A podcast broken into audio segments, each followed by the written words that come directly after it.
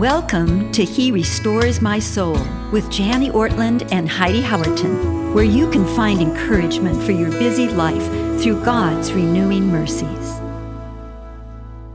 Hello, everyone. Welcome to He Restores My Soul. Heidi Howerton is finally here with.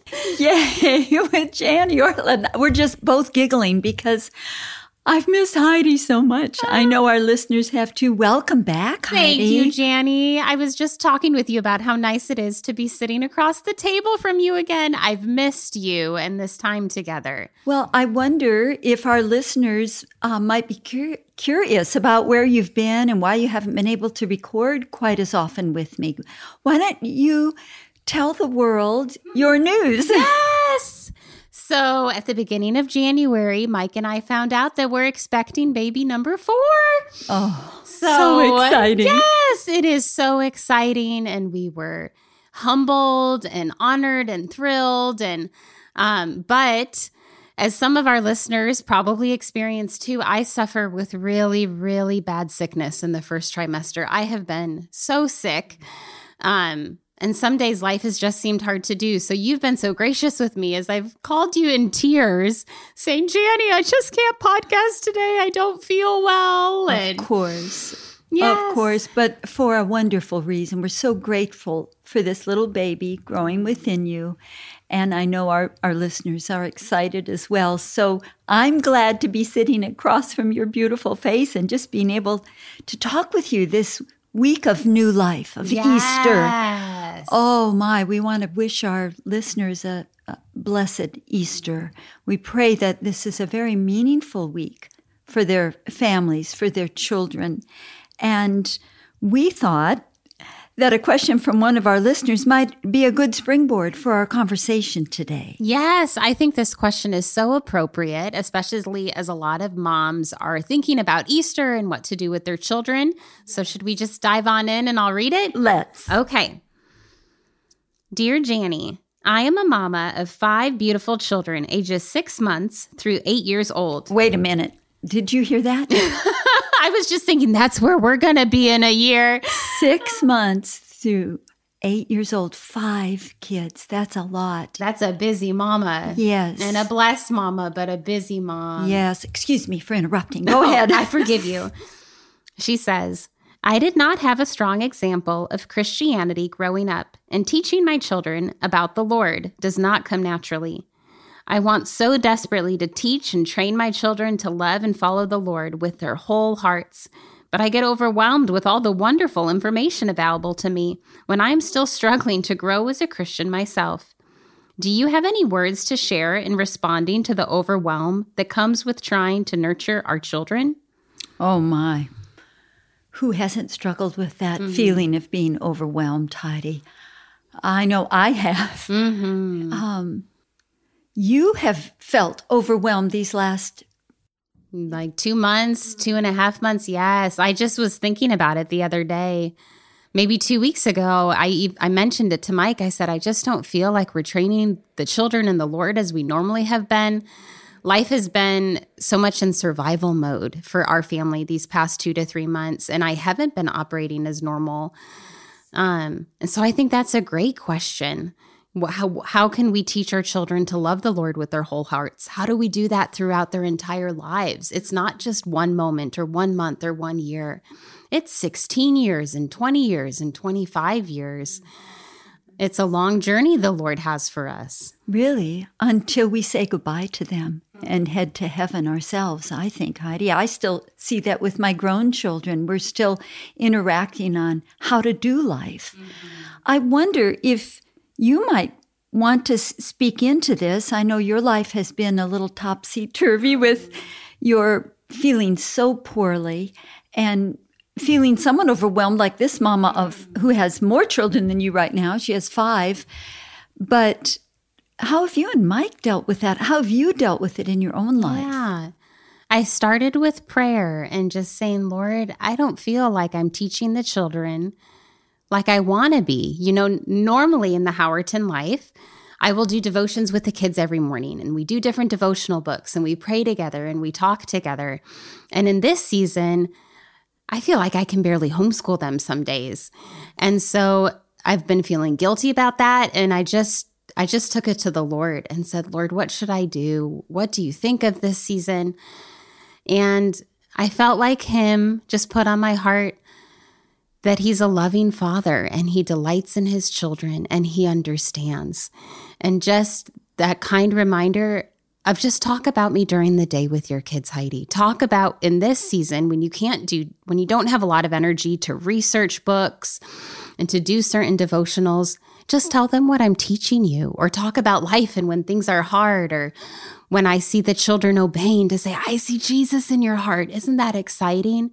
You know, He's with us every single day, every moment of the day as I take care of the kids He's with me. And so there's different opportunities to talk about him. And I've just felt him say that that's enough for this season.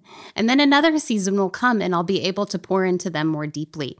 So I think the, the main thing on my heart for our listeners is that life is full of different seasons. And some seasons, God gives us the time and capacity to research the different devotionals, to look at what are other moms doing with their kids and to be inspired.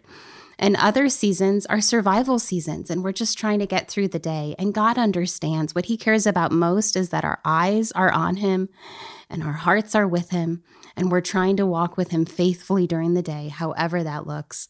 And He's such a kind dad. I mean, the kindest dad in the whole world. And He loves us so much. I'm so thankful for His kindness. That's so good, Heidi. Yeah, He's not sitting on his throne with a scowl on his face and pointing his finger, saying, Look, son, do you see that mother? Oh, man, we got to get after her. Some discipline's got to come her way. It's just not the kind of father we belong to. I, I would like to encourage this listener to think about the guilt she's feeling and to lay it out before the Lord and say, Lord, is this holy guilt? Is this from you? Is this a conviction from the Holy Spirit? Or is it possibly made up in my own heart or from the enemy of my soul? Is he firing darts at me saying, You loser, you can't keep up? Your kids aren't going to love God because you're such a bad example. So, first of all, I, I really agree with what you're saying, Heidi. Think about the different seasons please give yourself a break. We belong to the Lord who restores your soul. He doesn't beat it up. He's a soul restorer. And the guilt that you feel, lay it out and say, Lord, is this of you? If it's of you, I will confess it as sin. And is this something that you had to take to the cross? As the nails were being nailed into your hands, was this one of the sins? Or is it just my own comparative spirit, wanting to be as good as my best friend and with her kids? So differentiate between false guilt and conviction of the Holy Spirit. We have had uh, a family visiting us. Our youngest boy, Gavin, is a pastor in California. They have four young children. Ah, how fun. So your grandchildren have been in town? Yes, yes. We had them for 12 days. It's been wonderful. They just left. And um, the children were ages seven, six, three, and nine months. One of them, the oldest, had his eighth birthday while he was here. So that's been great. But I just want to say, I want to ask all young mothers who have listened to forgive me for all the pontificating I have done about do this and do that and be this kind of mom when your kids are young, because it's really easy to forget. it's really easy if um, you're a grandma who just comes to see your kids once in a while. But while they were here, they were here for 12 days, I had the ch- three older children, the eight, six, and three year old, for five days myself. Well, Ray was here, but he was working full time. And uh, I just forgot how, how constant it is. And I want to say, I'm sorry for all those times I've said, do this, do that, and you felt guilt. Don't take Jani's guilt on you. Oh, Listen to Jani. the Lord. But it is hard. It's very hard work. It reminds me, I think I've mentioned that cartoon before of the little boy, he must be two or three, sitting on his daddy's lap, and they're looking at his mom and dad's wedding album, and he looks up at his dad and says, Oh, so that's the day mommy came to work for us. Yes, I love that cartoon. I know. We feel like that as young moms, don't we? And I felt like that as an old grandmother caring for these three little ones. What I want to encourage this young mother of five who's written in this question can you imagine her youngest is six months and her oldest is eight years? So that means that oldest might have been six when she got pregnant. Mm-hmm. I mean, it's crazy. She's got a lot on her plate. Mm-hmm. Lift those children up to the Lord. Realize that they are His gift to you. They're not a prison sentence. they're they're his gift. He's given them to you and he's it's a sacred commission for you to raise them for him. I was also you just reminded me as you were saying that, Jani, I was going to encourage our listeners to to pray for their children. I always have to remember myself, God is sovereign over their hearts. And I can share the gospel with them and that is wonderful and good and that is sowing seeds and that's what God calls me to do and he smiles on that. But the, at the end of the day, our kids need God to touch their hearts. And we see God touch children's hearts who are not raised in a Christian home. And that gives me hope. So yes. just I remind myself too that God is sovereign over my kids. And so in some seasons, if I don't have the capacity to be that perfect Pinterest mom that's doing a million Easter devotionals, mm-hmm. to pray for them, God, touch Hannah's heart today. God, come touch James's heart. Be close to him. May he know who you are. Yes. And to trust in his sovereignty for over their lives and over their stories. But I want to well, hear I see Oh, go ahead. I said, I want to hear what you did with your grandchildren while they were in town. Well, I'll tell you, but I'm noticing a pattern in what you're sharing today, Heidi, praying for yourself mm. and now praying for your kids. It's, it really is important. We have an advocate that we can go to constantly, moment by moment. We're never alone. I think that's such a good reminder, Heidi. Thank you. Well, what did I do with our our grandkids? I want to tell this question asker and our other listeners that I didn't have time to prepare a real fancy devotional. I didn't even have much time to go online. So I pulled out my favorite book of all time, children's or grown-ups, the Jesus Storybook Bible. If you do not have one, turn off this podcast right now and order one, the Jesus Storybook Bible. And what we did was we'd have dinner each night. Ray would be here and he'd sit with the, the kids and support me. And we'd bring out a little dessert. Maybe we had some chocolate Easter eggs one night. Another night we had some ice cream. Another night we had some cookies they had bought at the bakery when we were in downtown Franklin. And over that sweet, because we want them to learn that God's word is like honey to their mouths. As honey is to their mouths, so is his word to their souls. That's what we wanted. We want his word to taste sweet to them. I read from the Jesus Storybook Bible and I broke it up into four small sections because the youngest little guy was only three. But they all listened. We talked about the pictures and we worked on a Bible verse together from John 10 27. And they learned it for their parents. Their parents were so excited when they came back. Um, the Bible verse, see if, if Mamie, what they call me, can remember it. Uh, my sheep hear my voice, and I know them, and they follow me. Mm. And so we talked about how we're all sheep and what sheep are like. You can do this very easily with your children over dessert. You know, sheep don't have sharp teeth. They can't protect themselves. They can't run really fast. They um, don't have horns to butt off the wolf as he comes to get them. They're, they're defenseless, really. They need a shepherd. And children are as well. We need Jesus as our shepherd. So we talked about that. And then we talked about the Easter story, how people did terribly mean things to Jesus and he accepted it for our sake. And we talked about his death on the cross and what it means for us. And then we got to talk about the resurrection and what that means for us. And it was wonderful when the light bulb went on in our, he just turned eight um, that the day before, little Isaiah's heart. And he said, Mamie, you know what? I said, What? I think Christmas is the funnest holiday because you get presents, but Easter is the happiest holiday because you get Jesus. And I thought, you really get Jesus both, but you know what I mean. yes, what a beautiful example from an innocent child's heart. Yes, the funnest versus the happiest. He realized, I think what he was saying, it's lasting joy. He saw how happy the disciples were when they saw that Jesus had come back from the dead and how we don't have to. He's just coming into that age where he understands death a little bit more and we don't have to fear it. He understood a little bit more about what earth, life on earth is all about.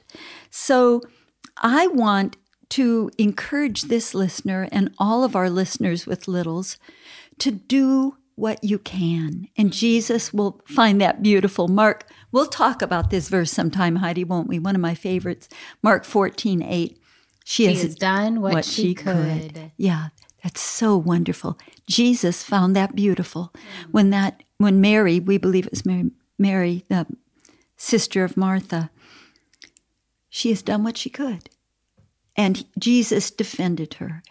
Jesus will defend you, young mom, when you feel guilty. Just do what you can and bring your kids to Him. And Jani, I also wanted to take a moment just to mention in this podcast, you know, as we announce our pregnancy and the joy with it, just to tell our sweet listeners that my heart is with you, that I know that some women struggle with infertility. And so that's on my mind as we were getting ready to share this. I even had a friend this week miscarry, and it's so hard. And so I just wanted my listeners to know, my listeners, our listeners, oh my, our listeners to know that I'm praying for you guys and I see you. And I don't want it to sound in this podcast like Heidi's complaining and she's been so sick. Mike and I are overjoyed, and a little life is so worth it, even though we I've been so so sick. And my heart is also with you, women, where the Lord is asking you to walk through that hard, hard trial as we talk about raising children and pregnancy. And I'm praying for you, and that God would just draw near and encourage you and give you hope.